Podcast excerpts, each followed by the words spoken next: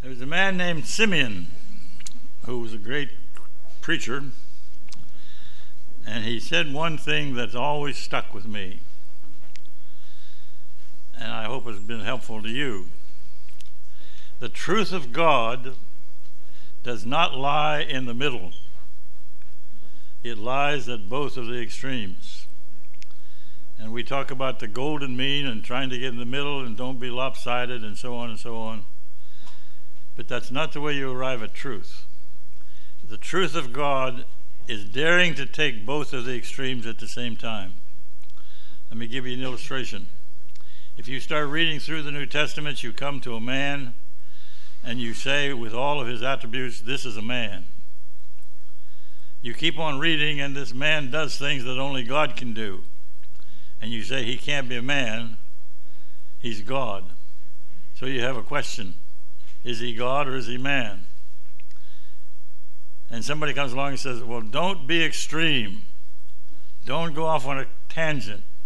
So you water down his humanity where he's half man, water down his divinity where he's half deity, and you have lost the truth of who Jesus Christ is. You will never understand who Christ is until you say he is man of man, God of gods. The truth lies at both of the extremes. And the same thing is true in most theological points. When you come to the sovereignty of God and the responsibility of man, you declare two extremes and says they're both true at the same time. there are two books that are dealing with the subject of continuity and discontinuity that need a response. And the one is John Murray's book, Principles of Conduct, and the other is Richard Barcellos' book in defense of the Decalogue. Both of these books have the same goal of proving that in the area of morality and ethics there is total continuity in both the Old and New Covenants. I published a lengthy review of Barcellos' book in defense of Jesus, the new lawgiver. In this message this morning, we want to give a partial review of John Murray's book. John Murray's Principle of Conduct, by the way, is the book that pushed me out of covenant theology. It was written for the express purpose of resolving the problem of continuity and discontinuity in the area of ethics and morality. He was especially concerned with proving that easy divorce, as set forth in the Old Testament, and the practice of polygamy was just as sinful for the Israelite, for David, as it would be for us today he dealt with the problem, or was going to deal with the problem, of how the sinful behavior under the old covenant that would not be tolerated in the new covenant, and yet it doesn't seem that it was punished in the old covenant. Murray openly acknowledges that Israel and the church must be under the same canon of conduct as well as under the same one covenant of grace. In other words, the book is about continuity. If there are two different canons of conduct, one for Israel and another for the church, then covenant theology's view of the continuity of the moral law is not tenable. Remember the three essential building blocks of covenant theology. These three points are not even discussable. They are covenant theology. They are continuity. One, there is one unchanging covenant of grace. All other covenants are administration of this one and same covenant. There is continuity. Two, there is one redeemed people under this one covenant of grace. Israel is the Jewish redeemed church. The Christian church is the same redeemed church with the Gentiles added to it. There's one continuity, one church. Three, there's one unchanging moral canon of conduct for this one redeemed people under this one covenant of grace. The first line of Professor Murray's book, proper, says this One of the main purposes of the lectures and of this volume is to seek to show the basic unity and continuity of the biblical ethic. In other words, he's going to show the continuity of the quote moral law. The way to discover the organic unity and continuity of divine revelation. That's his concern, continuity. Murray's thesis is both simple and also clear. The Bible teaches total continuity in the area of ethics and morality. He believes there's one unchanging set of moral standards that were given to Adam at creation, remained in force after the fall, were given again at Mount Sinai, and are still in force today after Christ came. In order to be certain that we understand what's being discussed, let me give you a clear statement by Murray on his position. He raises the right questions. Quote, we now turn our attention to two fundamental questions relevant to biblical ethics. Are we justified in speaking of norms or standards as the canons of biblically sanctioned and approved behavior? And two, assuming there are norms of behavior, where are they derived? Where do they come from? Where do we find them in Scripture? Murray is asking two questions. The first question is Is there a clearly defined set of standards in the area of ethics and morals? Is there one unchanging set of moral laws that was given to Adam and to all his descendants to control their morality? Is there one unchanging moral law of God for all people in all ages? Murray answers this question with an emphatic yes. There is a uniform and consistent set of ethical standards that are the same under both the Old and the New Testaments and the Old and New Testament scriptures. These standards or laws are biblically sanctioned and approved by God for moral behavior in all ages for all people. Murray's second question is where do we find this one unchanging law? And his answer is as they were given to Adam in the garden, as they were written in men's hearts, as they are republished, written on the tables of the covenant that God gave to Israel at Sinai. In short, one unchanging moral law of God is the Ten Commandments, as promulgated at Mount Sinai. Those are his words. Here's his statement quote, The Ten Commandments, it will be surely admitted, furnish the core of the biblical ethic when we apply the biblico theological method to the study of Scripture, it will be seen that the Ten Commandments, as promulgated at Sinai, were but the concrete and practical form of enunciating principles which did not teach then for the first time uh, for the first time come to have relevance but have been relevant from the beginning and by that he means the time of adam it will also be seen that as they did not begin to have relevance at Sinai, so they did not cease to have relevance when the economy of Sinai was passed away. It is biblico theological study that demonstrates that these commandments embody principles which belong to the order which God established for man at the beginning, as also the order of redemption. In other words, we discover that they belong to the organism of divine revelation respecting God's will for man. That's on page 7. Murray is saying that, God, that God gave the Ten Commandments to Adam.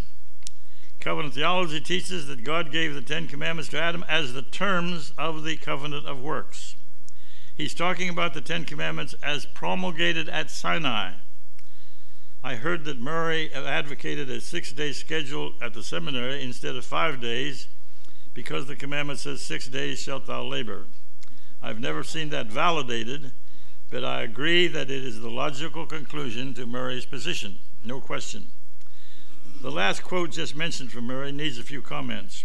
First, believing that the Ten Commandments have relevance before Sinai and believing they have the same relevance today is two different things.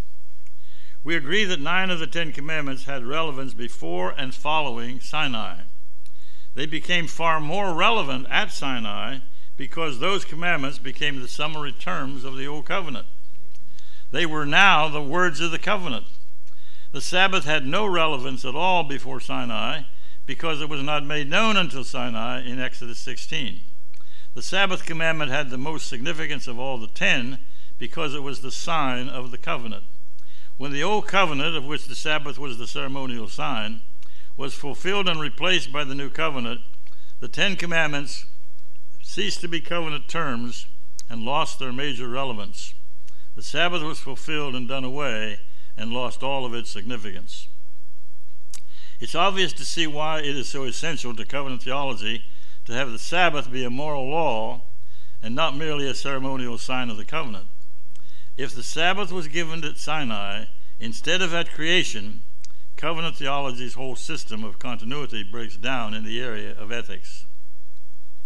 I should add that how you behave on the Sabbath, which has been changed to Sunday, is not important in the practice or behavior in most covenant theology churches. Apart from going to church at 11 a.m., there is very little difference in the behavior of Christians and non Christians on Sunday, the new Sabbath. They eat lunch at the same restaurants, they watch the same football on TV. All that matters is you hold theologically to the Sabbath being a moral commandment. That keeps the system intact. Let me give you two illustrations of what I mean. A, famous, a famous Reformed Baptist preacher was speaking at a conference in Toronto on the subject, the moral law of God. A friend of mine invited him out to supper, and he agreed to go. And my friend said, Before you agree, I should tell you that according to your last sermon's definition of antinomians, then I'm an antinomian because I don't believe the Sabbath is part of the moral law. And the pastor said, I'll still eat with you. And he smiled, but he said, I thank you for warning me. My friend said, If I had two wives or was living with two women that weren't married to either one of them, would you eat supper with me? And the preacher got mad. And my friend said, It seems to me that you're not concerned with all of the commandments, you're only concerned with some of the commandments. Can you imagine what would happen to morality in our churches if we treated the seventh commandment the way we treat the fourth commandment? Second illustration is this I was preaching in Georgia in an Orthodox Presbyterian church holding a series of meetings, and I went out to lunch with the pastor and three of his elders. while we were waiting for our lunch, one of the elders said, I ordered a new putter and, and I want to see if it's still in. We were at the country club. We ate lunch at the country club. He said, I want to see if my new putter's in. And we looked out the window, and a few minutes later, he came onto the putting green, which was right outside of the, the window we were reading. And he had a new putter and a fistful of balls. And one of the elders said to me, John, I understand that you don't believe the Sabbath is a moral law, but a ceremonial law. He says, We believe it's a very important part of the holy law of God. Why do you feel the way you feel? And I looked at him and I said, I refuse to discuss the Sabbath with a pastor and three elders watching one of their members play golf out on the putting lawn on a Sunday and we're eating in a restaurant on a Sunday. I refuse to discuss the Sabbath under those conditions. He laughed and didn't ask any more questions. That was nonsense. How in the world anybody could be eating dinner out on Sunday, watching somebody practice the putting, and then want to talk about the Sabbath is a holy law of God is beyond me.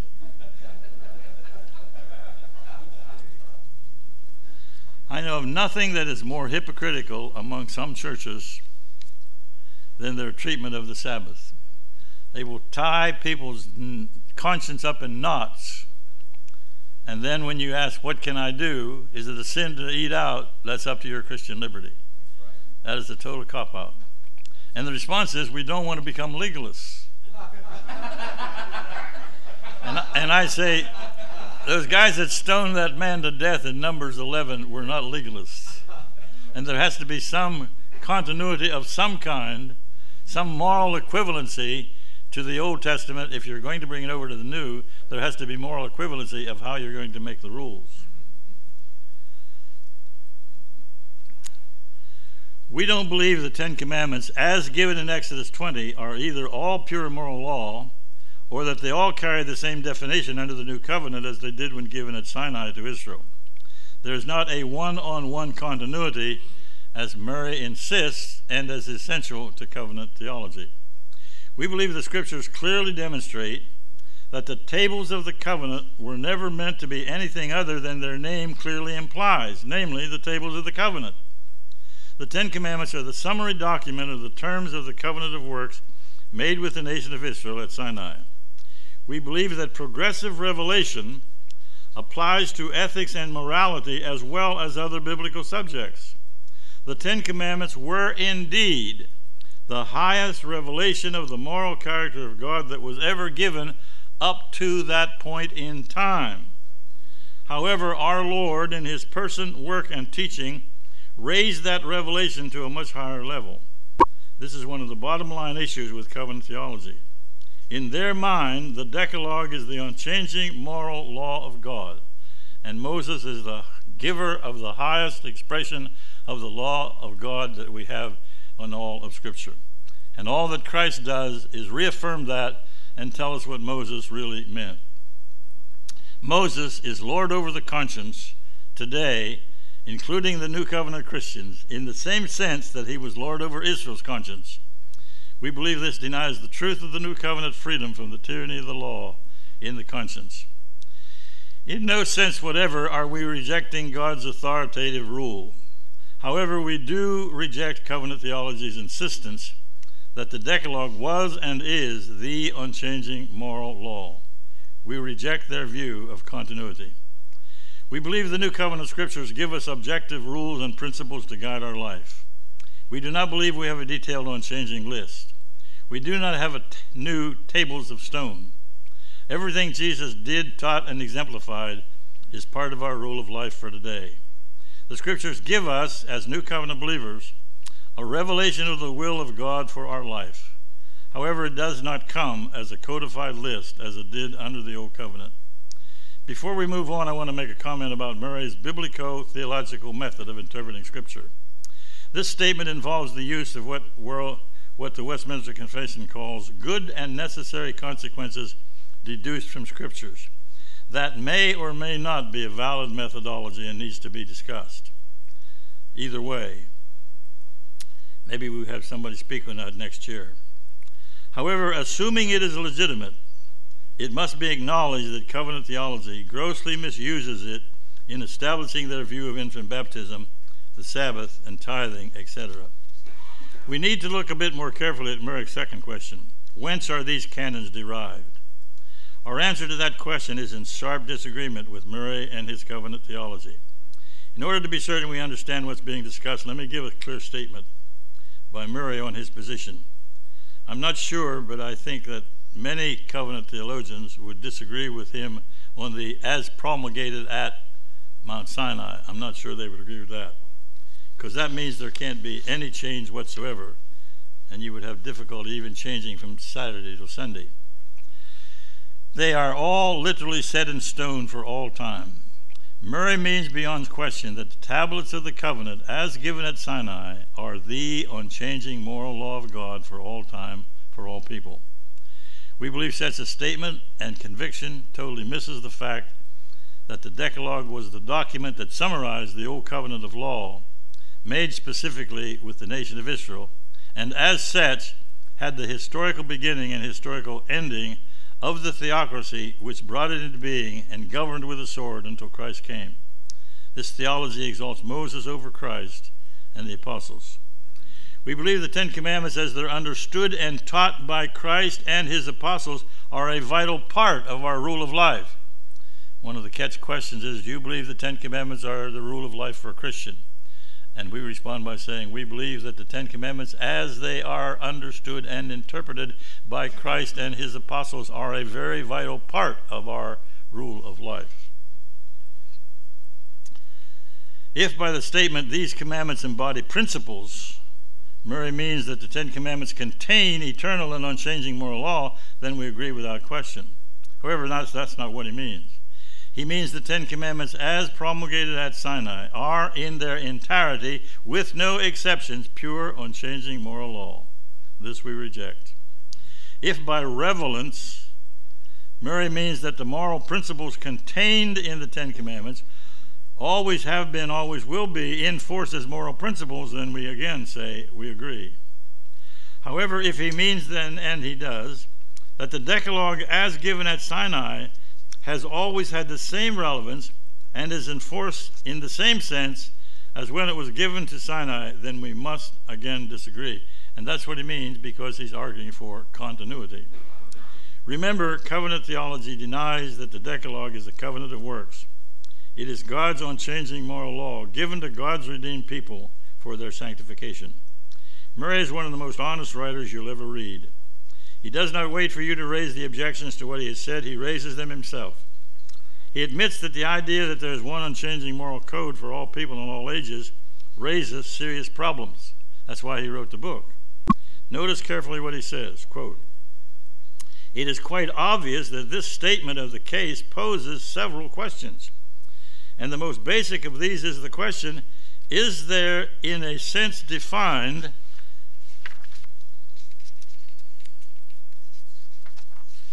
a biblical ethic? Is there one coherent and consistent ethic set forth in the Bible? In other words, is there continuity between the Old and the New Testament, the Old and New Covenants, on moral law? Is there not diversity in the Bible, and diversity of a kind that embraces antithetical elements? Are there not in the Bible canons of conduct that are contrary to one another? Is there a different canon for Israel than there is for the church?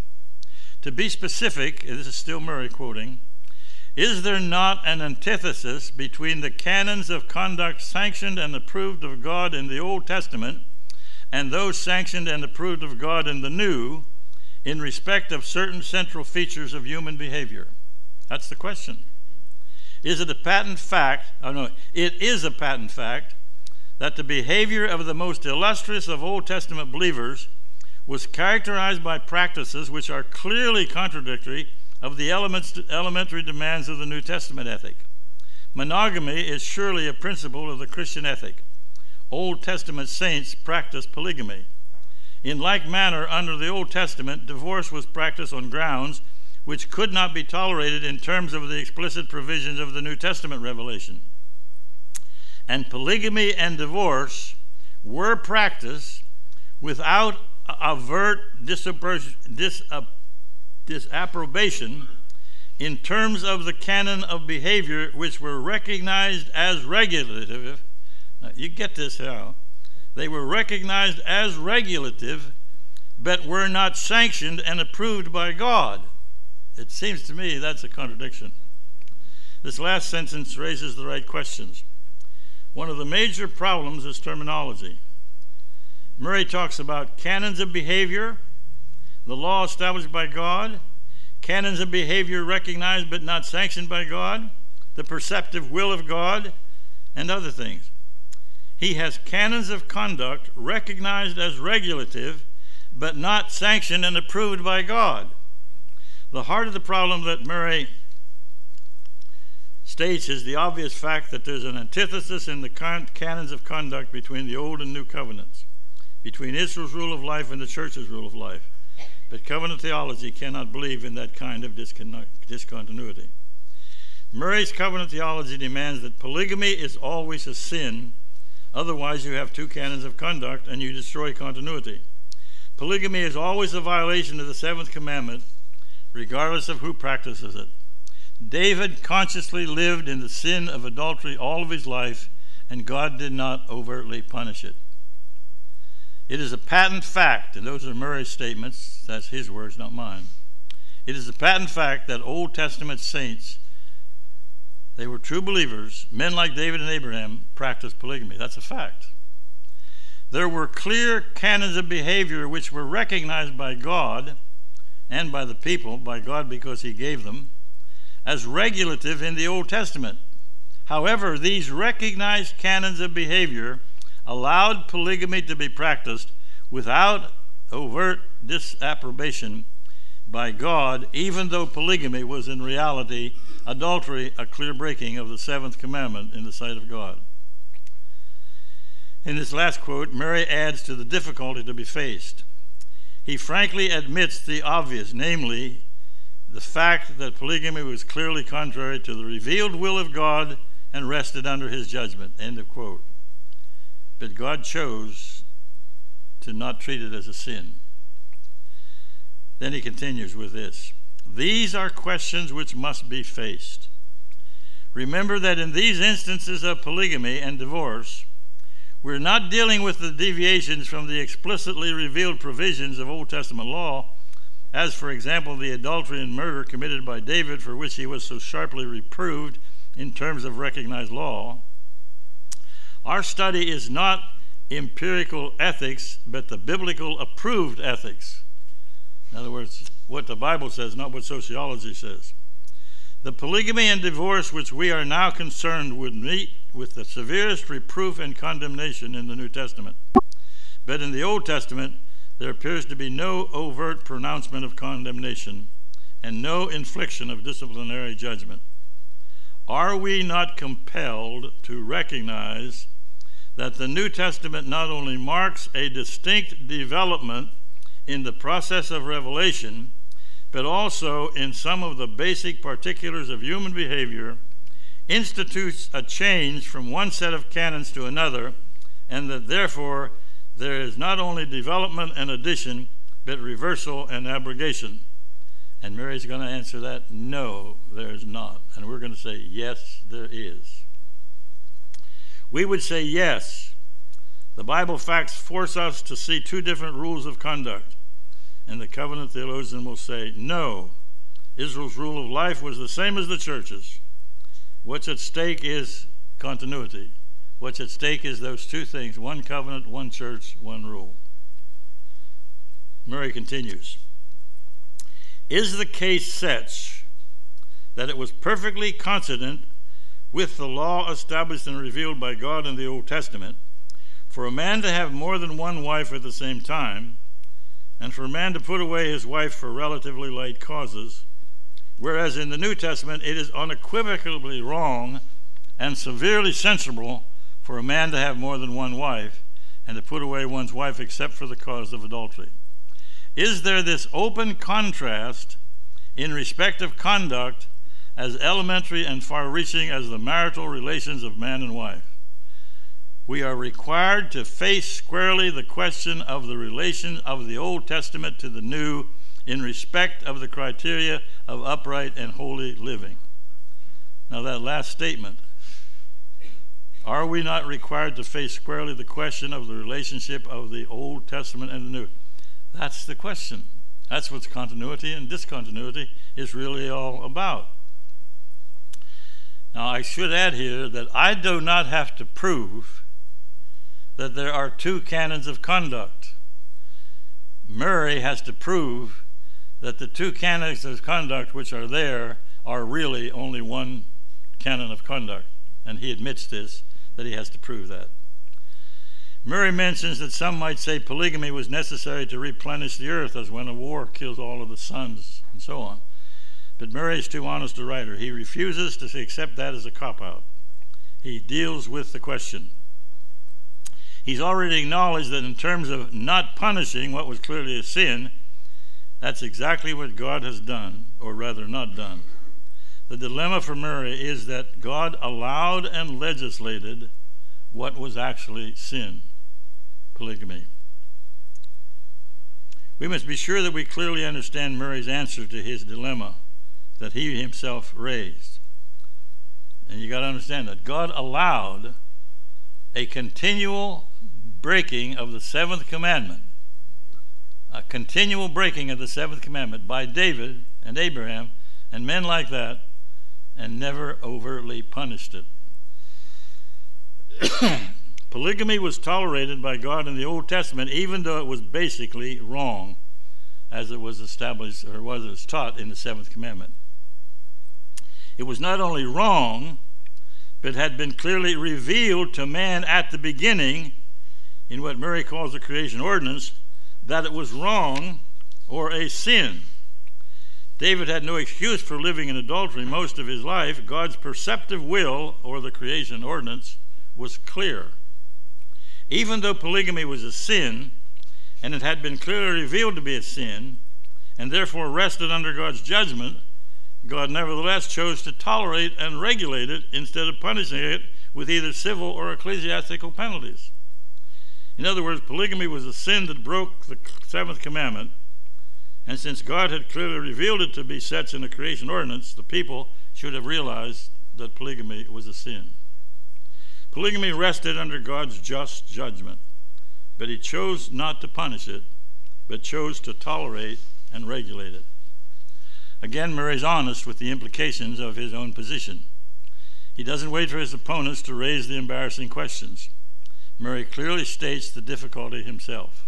Quote, the insistent question immediately arises how could this be? How could God allow his people, in some cases the most eminent of Old Testament saints, to practice what was a violation of his perceptive will. Now, his perceptive will and his revealed will can be seen to be two different things. How could God allow a flagrant and open uh, disobedience to one of his Ten Commandments and go unpunished? God's revealed will and God's preceptive will are not the same thing as the canons of behavior which were recognized as regulative in the Old Covenant or the Old Testament scriptures. It seems to me much simpler and far more consistent with Scripture to believe that adultery was always a sin, but polygamy was not considered adultery under the Old Covenant, but it is a sin under the New Covenant. We'll begin with divorce and remarriage and see if there's continuity. One of the first rules in understanding a biblical subject is to start your study with a key passage or passages that deal directly with the specific subject you want to study. If you want to know what the Bible teaches about divorce and remarriage, you would begin with Matthew chapter 19, verses 3 through 9. And you say, why start with that passage? Because the Lord Himself was asked the specific question about divorce and remarriage. And if anybody ought to know the answer, he ought to know the answer. The Pharisees ask in verse 3 Is it lawful for a man to put away his wife for every cause? It's vital to understand exactly what is assumed and what's being asked in the passage. This one verse settles a lot of questions. First of all, the question establishes the fact that the Old Testament clearly taught divorce and remarriage. The Pharisees were not asking, Is divorce and remarriage lawful? since that was established in Deuteronomy 24. They were asking if divorce and remarriage was legitimate for every cause. Actually, they were asking what uncleanness meant in Deuteronomy 24. They were asking Jesus to settle an argument between two schools of Jewish thought on the subject of divorce and remarriage. Don Carson has an excellent quote. Quote, in mainstream Palestinian Judaism, Opinion was divided roughly into two opposite camps. Both the school of Hillel and the school of Shammai permitted divorce of the woman by the man. The reverse was not considered. There was a bit of a discrimination against women back then. The reserve was not cons- the reverse was not considered on the grounds of Erwat Debar. I think I pronounced that right. That's Hebrew. I know a little Hebrew, not. He has a he has a clothing store down on Third Street. Something indecent. That's what Deuteronomy says. They understood it was something indecent, but they didn't know what indecent, something indecent meant, and it soon degenerated into just about anything. So there's one school of thought that was very strict on what that meant, and the other one meant almost if you didn't brush your teeth. Jesus does not side with either school of thought. He insists in his kingdom divorce and remarriage would be allowed, but only on the grounds of fornication or sexual immorality. Jesus changed the rules and raised the bar for divorce and remarriage. He threw out the uncleanness ground and restricted divorce to only one reason sexual immorality. Later, Paul, by inspiration of the Holy Spirit, will add willful desertion as another ground. In answering the Pharisees, Jesus goes back past Moses and appeals to what theologians call a creation ordinance. Verse 4 And he answered and said unto them, Have you not read that he which made them at the beginning made them male and female? And he said, For this cause shall a man leave his father and mother, shall cleave to his wife, and they twain shall be one flesh. Wherefore they are no more twain, but one flesh. What therefore God has joined together, let no man put asunder. It's obvious that God's original purpose was one man and one woman in a forever bonded relationship. If God had intended either divorce and remarriage or polygamy, he would have made one man and two or three women. God's clear intention at creation, at creation cannot allow or anticipate either divorce or polygamy. There's no way you can get any kind of approval, acceptance, or tolerance of divorce or polygamy into the Genesis passage. The Pharisees responded by appealing to Genesis 24. They said, Why did Moses then command to give a divorce of a writing of divorce and to put her away? They were referring to Genesis 24, 1 through 4. This is an important passage. Let's look at it. 24, 1. When a man hath taken a wife and married her, and it come to pass that she find no favor or some uncleanness in his eyes because he has found some uncleanness in her, then let him write her a bill of divorcement and give it in her hand, and send her out of his house. And when she is departed out of his house, she may go and be another man's wife.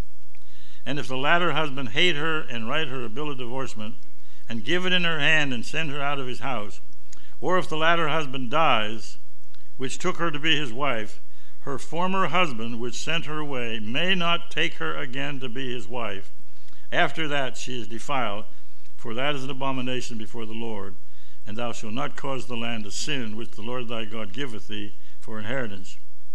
And then he has this interesting verse When a man hath taken a new wife, he shall not go to war, neither shall he be charged with any business, but he shall be free at home for one year, and shall cheer up his wife which he hath taken. And I read that and I thought, I wonder why she needed to be cheered up.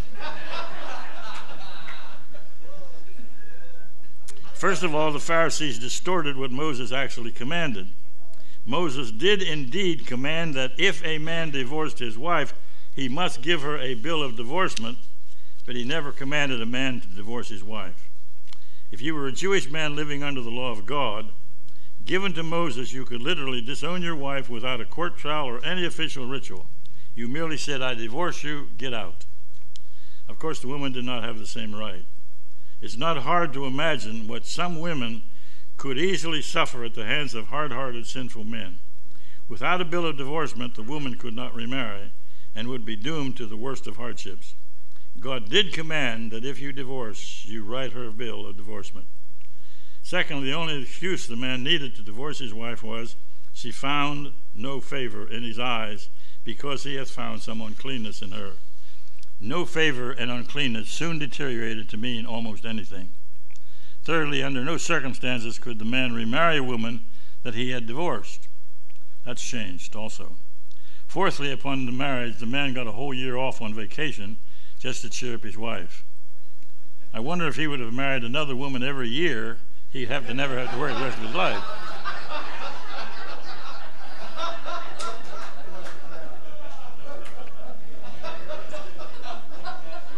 Jesus responds to the Pharisees' half truth. Verse 8 He said to them, Moses, because of the hardness of your hearts, suffered you to put away your wives, but from the beginning it was not so.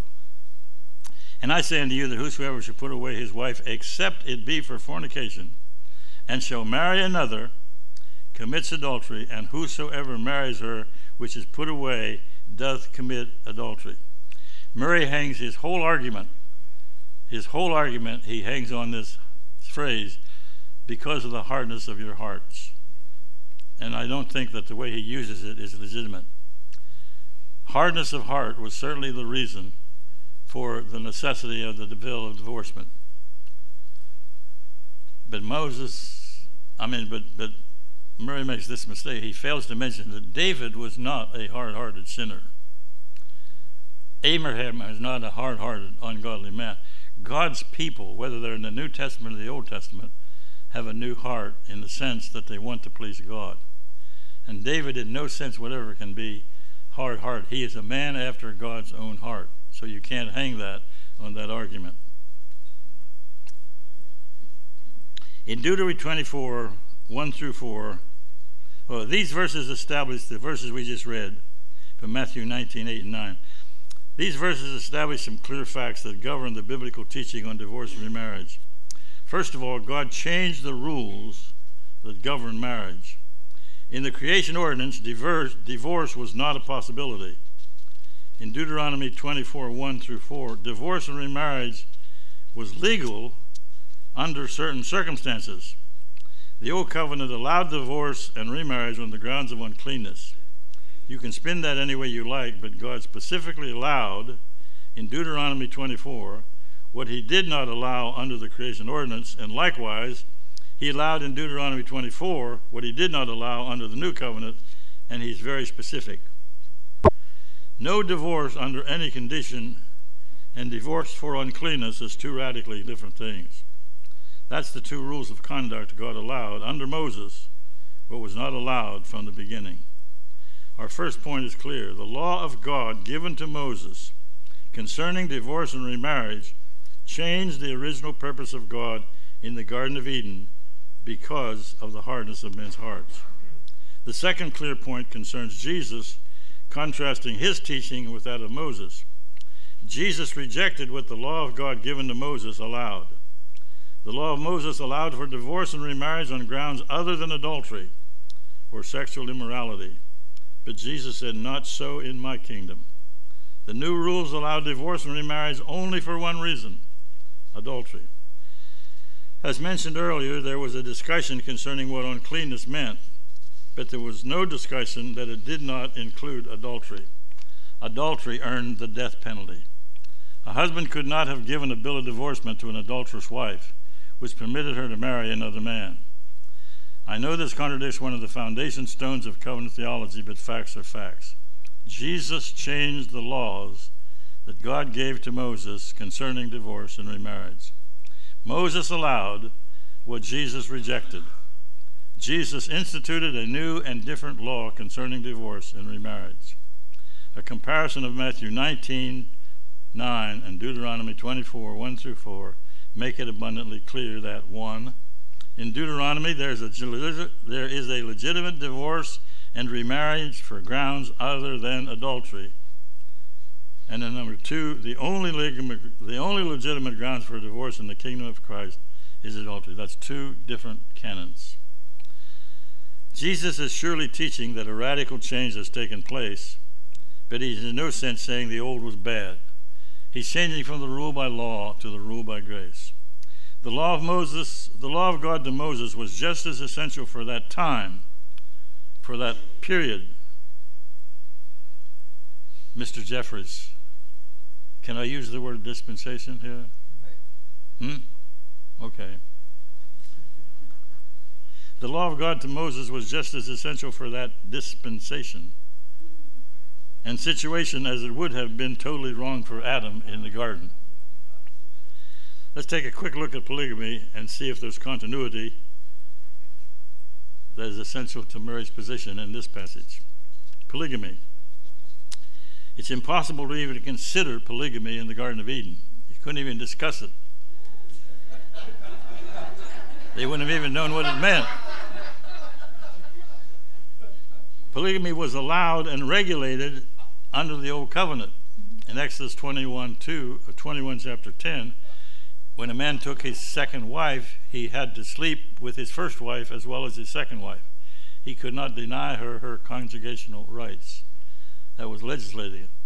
And that, that if, if you think that through, if, if polygamy is a sin, then what God is saying, when you take your second wife, because of the hardness of your hearts, I know you're going to break the seventh commandment and, and commit adultery by practicing polygamy, but when you do it, make sure that you don't complicate it by committing more adultery with your second wife.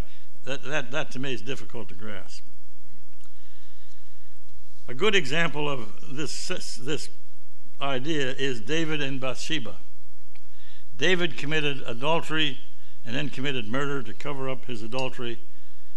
He was married, Bathsheba was married. And God at this time, David had several wives. And God was upset. And God sent a prophet to David and told David that he had sinned and he was going to pay for his sin, that the child was going to die. David committed, clearly committed, adultery. No question about that at all. Then David engineered Uriah, Bathsheba's husband's death. And God judged him, and he took the life of the child. I think the Holy Ghost has a sense of humor. The Holy Ghost is amazing in its inspiration. The child was a boy, and he died on the seventh day. The eighth day, he would have been circumcised. I don't know if you believe in infant salvation, but if you if you do, here's a child who was born out of sin, died because of the judgment of God, and David expressed a hope that he would see that child again. That does not prove infant uh, that does not prove infant salvation. It doesn't prove that child went to heaven. It does believe it does prove that David believed that. Now whether David was justified in it, you can argue with him. But anyhow, that's a, that's a subject for another day. God took the child. He died. David engineers the death of Uriah. Then he marries Bathsheba. Now he already has several wives. He marries Bathsheba. Bathsheba gets pregnant. Bathsheba has another child, and his name is Solomon. And God sent the same prophet that came with the message of condemnation and that same prophet was told to come and tell David that God loved that son, Solomon. Now listen. If David committed sin by practicing polygamy, then Solomon is just as much a child of adultery as the son who died. There's no difference whatsoever.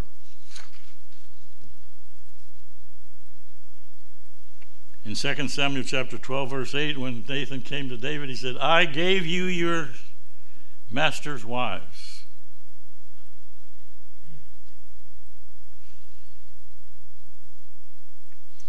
You are forced to say that David consciously lived in multiple adulterous relationships all of his life, and yet at the same time he was a man after God's own heart, if polygamy is a sin. One more thing. Did you ever think of the fact that God's holy nation, his holy people, the 12 tribes of Israel, one father, four mothers, the founders of the tribes of Israel were all born out of adulterous situations if polygamy is really adultery. But if polygamy is not adultery under the old covenant, then that's an entirely different matter. One last thing. At the end of the day, when we're all done talking and we're all done arguing,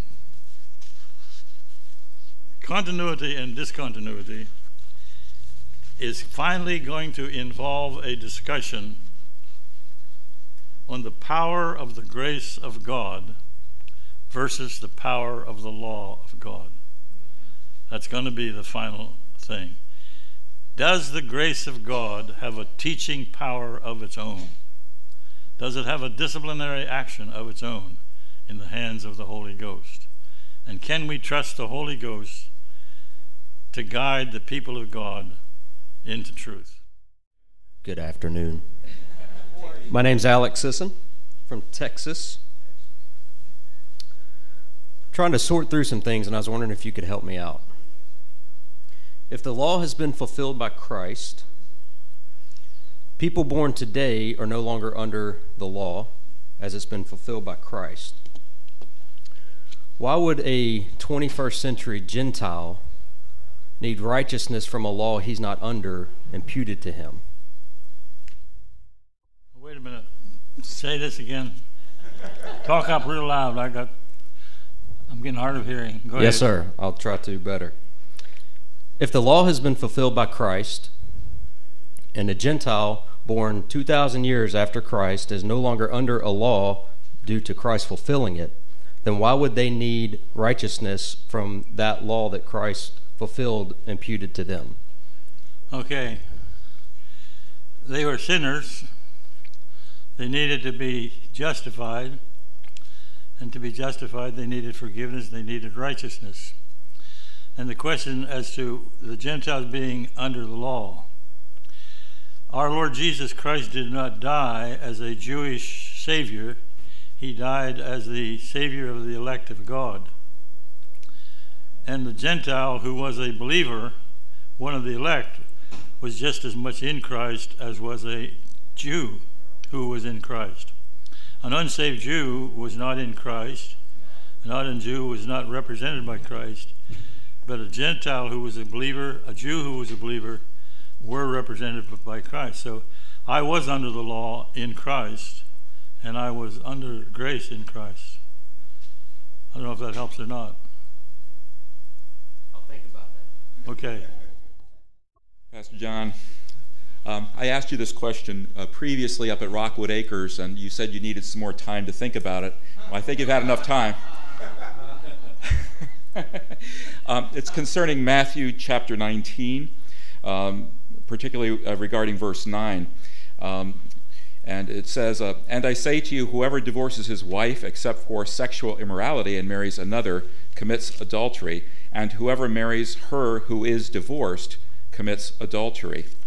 Uh, concerning the prohibition on remarriage, does that concern a man only if he's remarrying a woman he has previously been married to?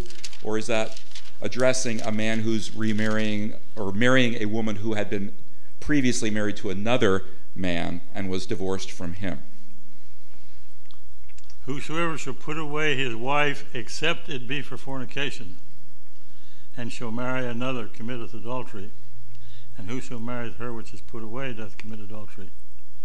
I'm not sure what your real question is here. Uh, is there a distinction between remarrying a woman you had previously been married to or marrying a woman that someone else had been married to and was divorced from? Does the prohibition uh, cover both uh, situations or I think one? the prohibition is, is, the prohibition only covers the committing of adultery, whether it was somebody who was married before or first time marriage or whatever, doesn't make any difference.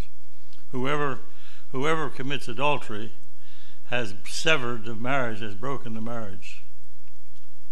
It's a sticky issue, and by the time it gets to usually this issue, when it, by the time it gets to the pastor, it's like scrambled eggs, and you can't unscramble scrambled eggs.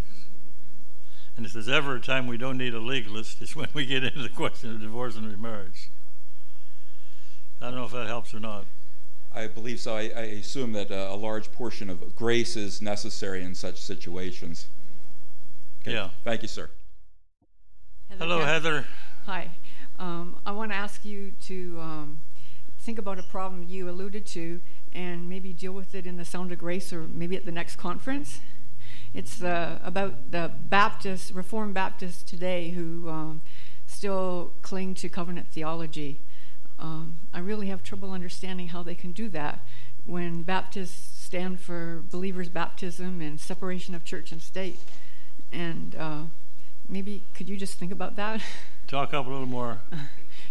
think about that for uh, another conference or in the Sound of Grace. Um, I understand, I don't agree with them, but I understand that they sided with the Presbyterians in 1689 because um, they were reformed and they believed in the doctrines of grace and they didn't want to uh, align themselves with Arminians. But today we're free, and I don't see why they don't want to stand up for believers' baptism and, and the truths in the in the Bible. I could only catch about half of that. I don't know whether it's a. Okay. Reformed Baptist, John. Reformed Baptist. If you wouldn't mind, Heather, since my voice may be a little. She was speaking about the inconsistency of Reformed Baptists who embrace covenant theology and the concern she had for, with that. And you're addressing that at a future conference or in Sound of Grace. The Reformed Baptists, I think, are inconsistent. And I think that basically, Reformed Baptists, many of them are really immersed Presbyterians. Not all of them. But they really are immersed Presbyterians, and therefore they're already predisposed. Uh, you, you see this in evidence in, in ordination. Uh, for instance, in, in Pastor Walter Chantry's church in Carlisle, Grace Baptist Church. Uh, I don't know how many young men have been ordained to the ministry from there, but I know of five personally that were ordained to the Baptist ministry who have subsequently become Presbyterian ministers. And the, and the, the, the worst part of this story is that doesn't bother that church. In fact, two of the, I think two of the pastors who become Presbyterian are in mission work and are on the budget and supported by the church because that doesn't bother them. If, if that happened to me, I would stay awake at night saying, Where in the world did I go wrong? that there are five of my finest young men are now forsaken the Baptist faith because the the in the in the Reformed Baptist mind the idea of baptism is is not just secondary but it's totally almost immaterial and the doctrines of the covenant theology are really paramount and and that's that's why the difficulty is and that is, to me is an inconsistency some good men, some very godly men, but they don't understand any more than the Presbyterian understands. And when you start talking to a Presbyterian and, and get him really down to the issues, and they, they just start talking nonsense. And the same thing is true in, in Reformed Baptists. Most of the Reformed Baptist works on infant baptism really is a duel of logic who is the best logician with the same position and, and none of them really deal with this. The, the, the one I haven't seen Tom Schreiner's book yet, but I think the chapter that uh, Steve Wellum has in it really gets into the root of uh, covenant theology. I, will ask one more since nobody else wants to. We got till what, like five o'clock, I guess.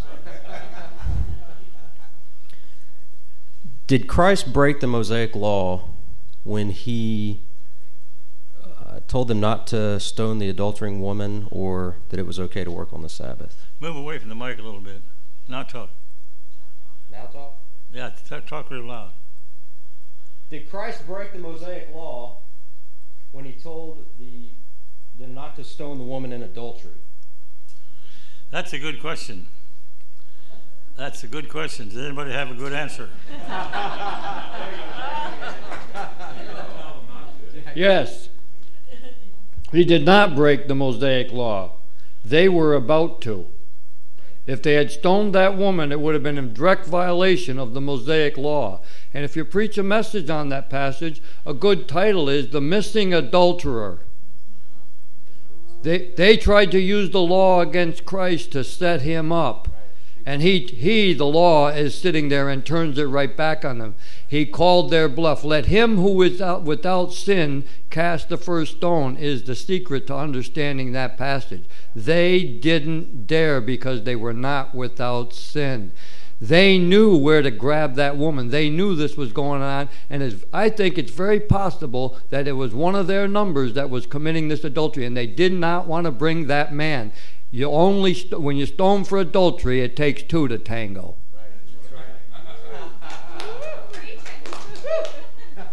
Come on up here and sit down, will you?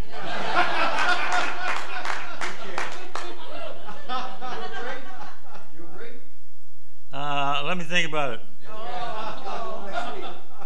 I never agree with anything the first time I hear it.